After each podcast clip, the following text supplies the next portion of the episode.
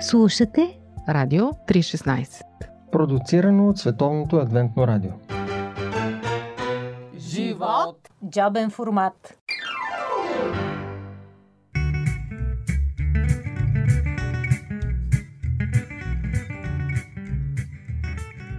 Скъпи приятели, в джобен формат е колежката Мира. А, реших днес да си поговоря по тема, където тя за мен е много компетентна. Семейството, взаимоотношенията между партньорите, още повече, че имаше представяне в Пловдив, публично и лекцията ти мина много добре. Поздравявам те! Ох, благодаря!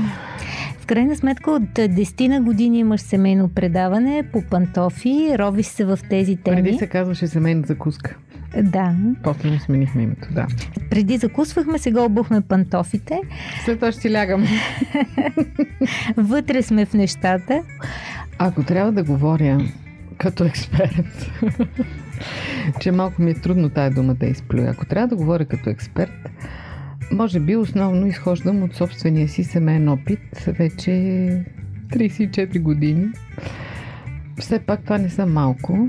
Женена съм само за един мъж както се изразяваше а, героиня на Артър Хейли, която казваше Женена съм за един мъж бяло и завинаги.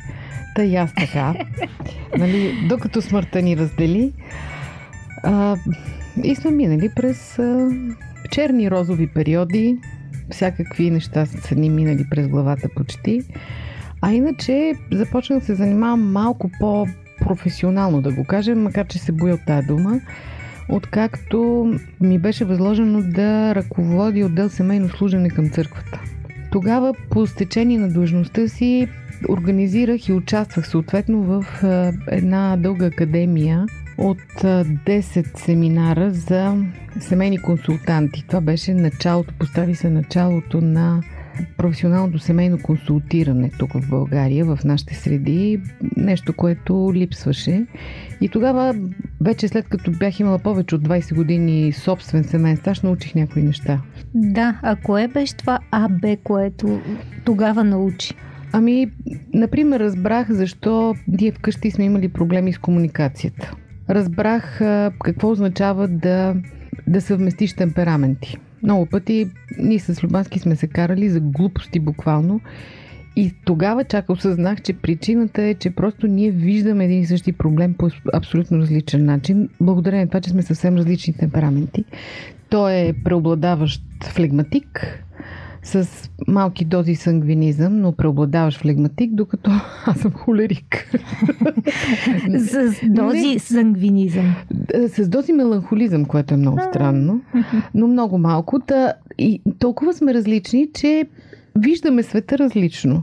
И всеки си настоява, че неговата гледна точка е вярната и там много, много излишни спорове сме имали. Това, например, го научих чак след като минах тези обучения. Другото, което разбрах за мен беше много важно и много смиряващо, че абсолютно никой не е застрахован от най-страшното нещо, което може да случи едно семейство а, изневярата. Защото аз винаги съм смятала, че някои семейства са неуязвими, включително и собственото си, но тогава толкова много случаи ни бяха представени, толкова истории видях и то на хора, за които никога не бих предположила, че разбрах, че трябва по-смирено да подхождам към въпроса. И, и това е въпрос на молитва, ама много сериозна молитва, за да не направи човек голяма беля. Обикновено казва, че не трети човек е причина за. Ето, трети човек винаги има. То трети човек е задължителен. да, няма как да стане работата, да. освен във въображението на някого, ако се случи. Но основната причина е някакъв вид разочарование. Една жена, която обича и която е обичана от мъжа си, усеща, че е обичана, не изпитва нужда да изневерява. Стига да не е сбърка на нещо. Нали, говоря за нормална жена с нормално възпитание, нормално действаща хормонална система. Тя няма потребност да търси друг. Обикновено тя търси друг, когато, когато изпитва разочарование, когато се чувства неудовлетворена по някакъв начин в някаква област от връзката и търси компенсация. При мъжете нещата стоят малко по-друго. Те биха изневерили просто за спорта, за разнообразие от желание да видят какво е, или пък просто защото не се замислят и не смятат това за кой знае какво. Много пъти мъже, хванати в изневяра, а, когато така ги притиснат във ъгъла, те казват на жените си, но аз обичам само теб. Разбери, че това нищо не означава аз обичам само теб. Истината е, че те са абсолютно искрени. Абсолютно искрени са. И наистина тази авантюра не означава нищо за тях. Само, че ние жените имаме друга камбанария и за нас обикновено това а, не е удовлетворящо обяснение. Какво е твоето мнение за отворените връзки? Напоследък чувам много такива договорки и то в брака. Айде. Значи, ако питаш, аз съм силно ултрахипер консервативна по въпроса. Отворени бракове няма. Има разсипани бракове за мене връзка, в която и двамата изпитват неудовлетвореност и им се иска нещо друго, категорично има нещо сбъркано. Чела съм обяснения на психолози, на терапевти, които оправдават това нещо с еволюцията че така сме устроени, че мъжете били полигамни по подсъзнание, по устройство. Глупости на търкалета. Това за мен не е вярно, няма оправдание такова нещо. Единствената възможна причина за взаимно съгласие за отворен брак е разстройство на връзката. Двама души, които се обичат, просто е невъзможно да търсят други. По пантофи. Предаване за семейството на Радио 316. Имаш ключови думи за баланс. Отстрани ви изглеждате с любето много балансирано семейство, Оле, хармонично. Майко, защото не си не виждала като се караме. Еми, може би се карате в добра хармония. Добре Всеки вика еднакво. Ние сме добри в карането. Обикновено и двамата сме си го признали, че много наподобяваме италианска фамилия. Като нито аз понижавам тона, нито той, така керамидите по къщата почват да подскачат. Но единството, което ни е ограничавало в тези разправи, са били децата. Пред тях много здраво сме се въздържали. Всъщност, как приема едно дете къв гад? Много зле. Много зле, защото това е целият му свят. За него майка му и баща му са едно.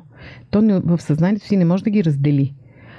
Значи, говоря за малки деца преди пубертет. Ако майка му и баща му се скарат пред него, за него това означава то самото се едно се разкъсва на две. То се идентифицира с родителите си и то не с единия.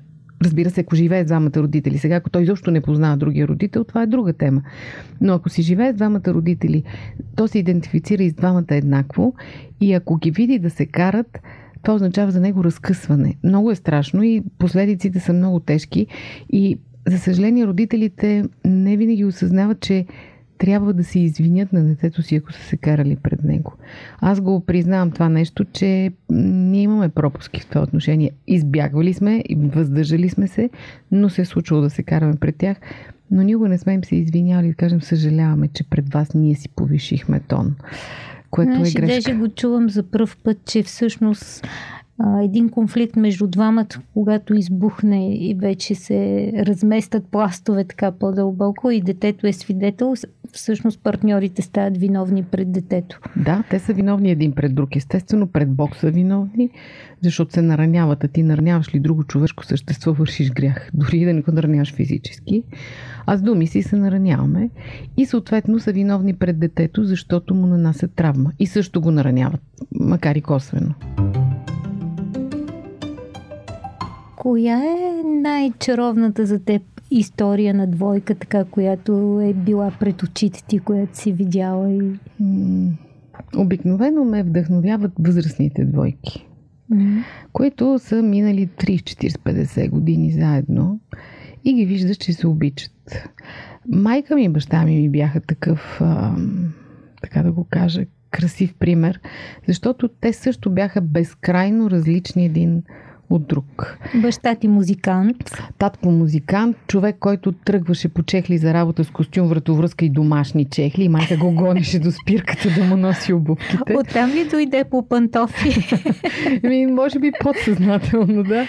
А, човек, който никога нямаше представа за стоеността на парите и ако майка не държеше касата вкъщи, ние щяхме да сме в постоянни фалити всеки месец. а, нали, с хиперразсеян творец човек, докато майка е... Човек на реда. Тя е просто, според мен, ако беше се родила мъж и в друго време, щеше да бъде военен. Така си мисля. Генерал. Не знам дали до генерал щеше да стигне, защото е свръхизпълнителна, но поне майор полковник щеше да стигне. Те са страшно различни. Бяха, казвам, защото татко почина, но те се обичаха изключително силно и държаха един на друг до фанатизъм. Майка не разрешаваше някой в нейно присъствие да каже нещо лошо за баща ми, включително на нас децата просто побесняваше и смяташе го за най-големия грях, който може да се случи. Макар, че реално тя ръководеше домакинството и ежедневието. Давала си е сметка и за неговите слаби страни. Да, но никога не го унижаваш. Е, никога не взимаш решенията сама. За абсолютно всяко нещо казваше, аз ще говоря с Кирчо и тогава. Макар, че може тя да има вече някакво решение в главата си и в повечето случаи имаше, защото ги пресмяташе нещата за нула време, но въпреки това никога не си позволяваше да го направи. Тоест, те много държаха един на друг, много се обичаха. Дори си спомням, имах един много смешен ритуал, който в моите очи звучеше нелепо. Всяка вечер, когато си лягат, нали, помолят се заедно вечерта, така кажат си лека нощ и техните обращения един към друг винаги бяха почива и в мир. и аз виках, ма как може така си казвате, нали? Това винаги за смърт напомня. Ма казваше, не, на един човек като умре, какво ще му казваш почивай в мир? Той няма да те чуе. А това е най-възможно хубавото нещо, което могат да ти пожелаят. Да си починеш в мир и спокойствие, да се наспиш добре. Нещо като тяхното лека нощ. Да, това не семействаше лека нощ. Друго семейство не съм чувала да го казват. Други двойки, които ме вдъхновяват, освен възрастните, които са натрупали много опит, са а, тези, които са преживели големи сътресения и са излезли по-силни от тях. Примерно двойки, които са загубили дете. Много често се случва така, че след такава травма те се разделят. Не могат да издържат на психическото натоварване. На скръпта. Но тези, които успеят да го направят, наистина изпитвам дълбоки адмирации към тях. А, освен това, ме вдъхновяват двойки, които са благословени за околните просто заразяват останалите. Къщата им е, както се изразява народа, Аврамова къща. Всеки може да иде там, когато си иска да влезе, да излезе, мъкнат си проблемите, хората искат услуги, носят разни неща, оставят си като на депо разни багажи в тях. И тия хора са винаги засмяни, винаги готови да помогнат за всичко. И двамата. Защото има някои семейства, които един е много настроен да помага, но другия не. Когато и двамата са такива, е много красива гледка. Много такива хора много заразяват и са, за мен е страхотна реклама на а, убежденията си. Особено ако са вярващи хора, които няма противоречие между думи и дела при тях. Има такива. Познавам такива и ме кефи да общувам с тях. Вие слушате Радио 316. Продуцирано от Световното адвентно радио.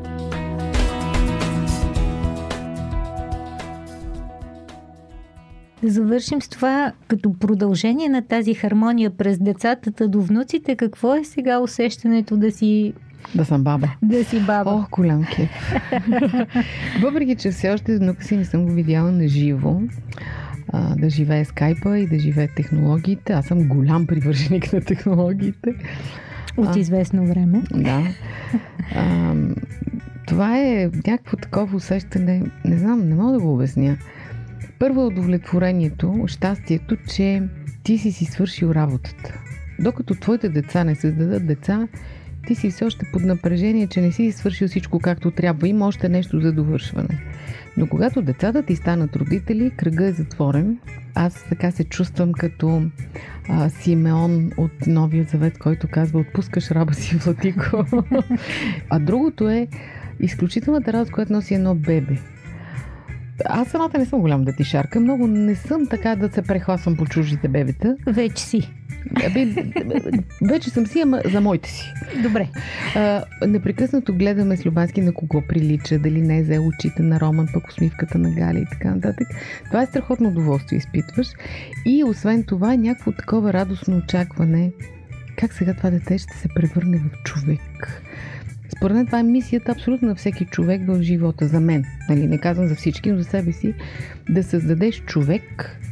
От не, парче месо. Не да родиш човек. Да създадеш човек, това е най-висшата привилегия, която може да се даде и най-сложната задача, която може да се възложи на някого. Няма родители, които се справили съвършено и ние не можахме. Усещането, че си травмирал децата си по някакъв начин в някаква област е много гадно. Но добре, че така Бог компенсира тези неща в някаква степен.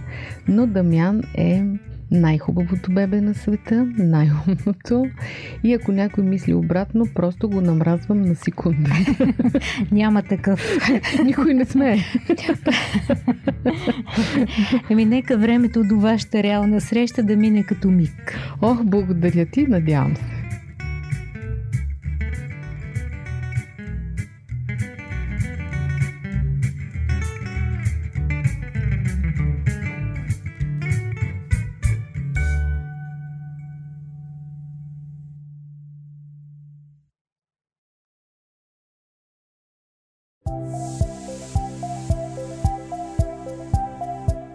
Слушате Радио 316 Продуцирано от Световното адвентно радио. Сайт 3-16.bg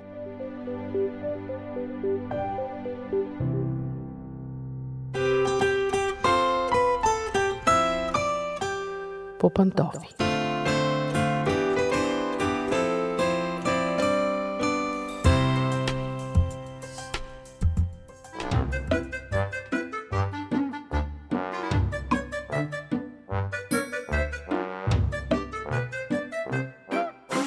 Здравейте, скъпи приятели! Аз съм Мира. Започва предаването на Радио 316 по пантофи. Днес съм решила специално да се обърна към онези родители от вас, които имат повече от едно дете. Все по-рядко като че ли говорим на тази тема, защото все по-рядко и хората се решават да имат повече от едно дете. То се превърна някакси в норма. Но, когато съм разговаряла с родители с едно дете, съм ги питала защо са останали с едно. Причините естествено са най-различни, но често съм чувала отговора. Не съм сигурен или сигурна, че мога да обичам повече от едно дете еднакво. Не съм сигурен, че ще мога да им осигуря еднакво внимание, любов и всичко останало. За това не мога да се реша. Разбира се, тук не става въпрос само за материални причини, а за чисто психически за любов, за доверие, за внимание и така нататък. Много често многодетните родители изпитват чувство на вина за това, че не са добри родители, сравнявайки се с тези, които имат само по едно дете. Попаднах в мрежата на изповедта на една майка, многодетна майка с три деца, Рене Бейкър се казва, която споделя своята родителска вина. Нейните думи ми се сториха доста подходящи и като че ли доста добра иллюстрация на думите на повечето родители, с които съм говорил. Затова ще ги споделя с вас, а пък вие преценете дали това отговаря на вашия случай и си направете изводите за себе си. Всъщност тази майка казва, на мен ми трябваше време, за да осъзнае, че не съм лоша майка и нещата не са чак толкова зле. Та, ето какво казва Рене Бейкър. Докато отглеждах три деца под 5 годишна възраст, понякога ми се искаше да сме имали само едно. Когато най-голямото ни дете, Хана, беше бебе, аз я носех навсякъде с мен в слинг. Като поотрасна малко, с съпруга ми правехме салта, за да отбележим успехите и на гърнето. Когато започна детска градина, отговаряхме много внимателно на всеки нейн въпрос, вслушвахме се. Нямаше нищо по-хубаво от това за нас да обръщаме внимание на Хана. И когато решихме да имаме още деца, си представихме, че ще имаме просто още такива хубави моменти.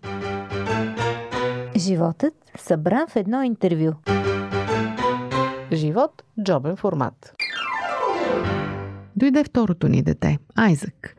Хана беше много лесна като малка и аз подсъзнателно си мислех, че и той ще е като нея.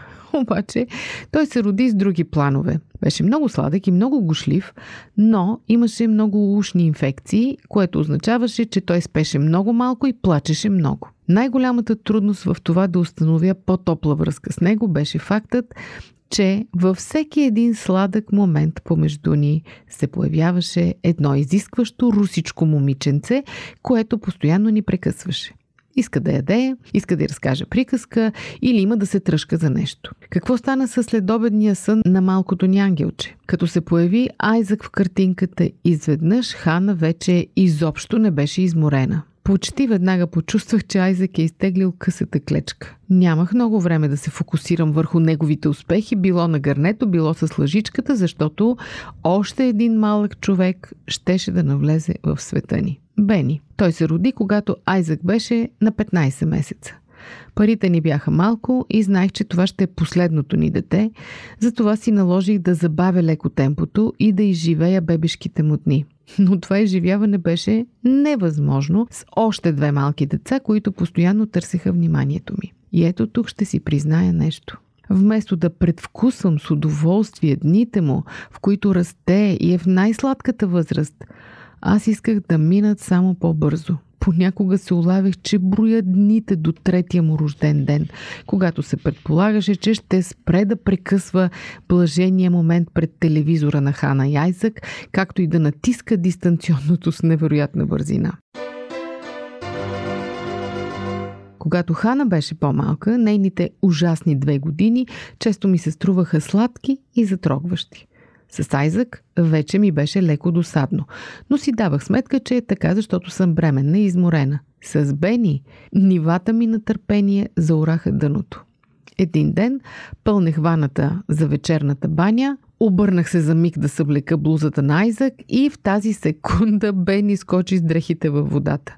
Бенджамин изкрещях, добавяйки някаква не особено прилична дума, издърпа го рязко за ръката и естествено и аз се измокрих цялата. Бени ревна на глас. Браво, мамо, крещиш на едногодишно дете, каза 6 годишната Хана. Не съм крещяла, казах своя защита, просто повиших тон. О, да бе, въобще не си крещяла, отговори тя и започна да потупва нежно брат си. Бени се сгуши в нея, Айзек го прегърна. А аз се почувствах като лошата вещица от Запад. Какво се беше случило с мен? Години наред се чувствах виновна, че не мога да дам същото качествено внимание на синовете си, каквото бях успяла да дам на дъщеря си. Понякога си представях какви деца щяха да бъдат моите момчета, ако бях прекарвала толкова време с тях по-отделно, колкото с Хана. Със сигурност щяха да имат повече интерес към книгите, по-малко щяха да хленчат, да реват, да се блъскат и да хапят. И въпреки целия хаос и агресия, изглежда моите момчета все пак растяха умни, обичливи, щедри, забавни деца. Виждали ли сте някога как 15-месечно дете лежи с главата надолу на гърдите на брат си, който е на две години и половина, за да могат да си смучат палците едновременно? Виждали ли сте как същото две годишно дете споделя парче от любимия си ябълков пай хапка по хапка с брат си, без никой възрастен да го е накарал? С порастването на децата стана много по-лесно да намирам възможност да съм насаме с всяко от тях и да ги водя в кварталното кафене, например за кекче с боровинки или топло какао. В крайна сметка осъзнах, че желанието ми за повече време с тях в ранните им години е било по-скоро нещо, от което аз съм имала нужда. Аз бях тази, която се чувстваше ограбена от възможността да опознае всяко от момчетата като бебе, както опознах момиченцето ни. Аз бях тази, която трябваше да се откаже от предварителните си нагласи за точните съставки, които правят едно дете перфектно.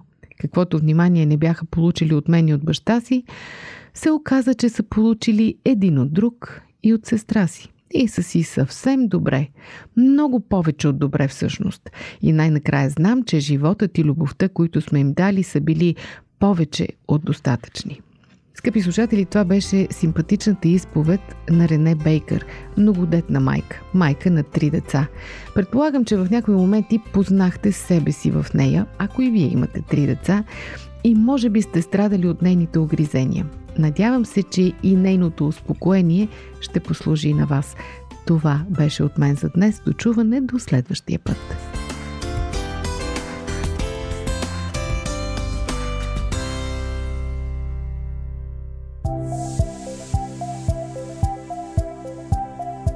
Радио 316 Продуцирано от Световното адвентно радио. Сайт 3-16.bg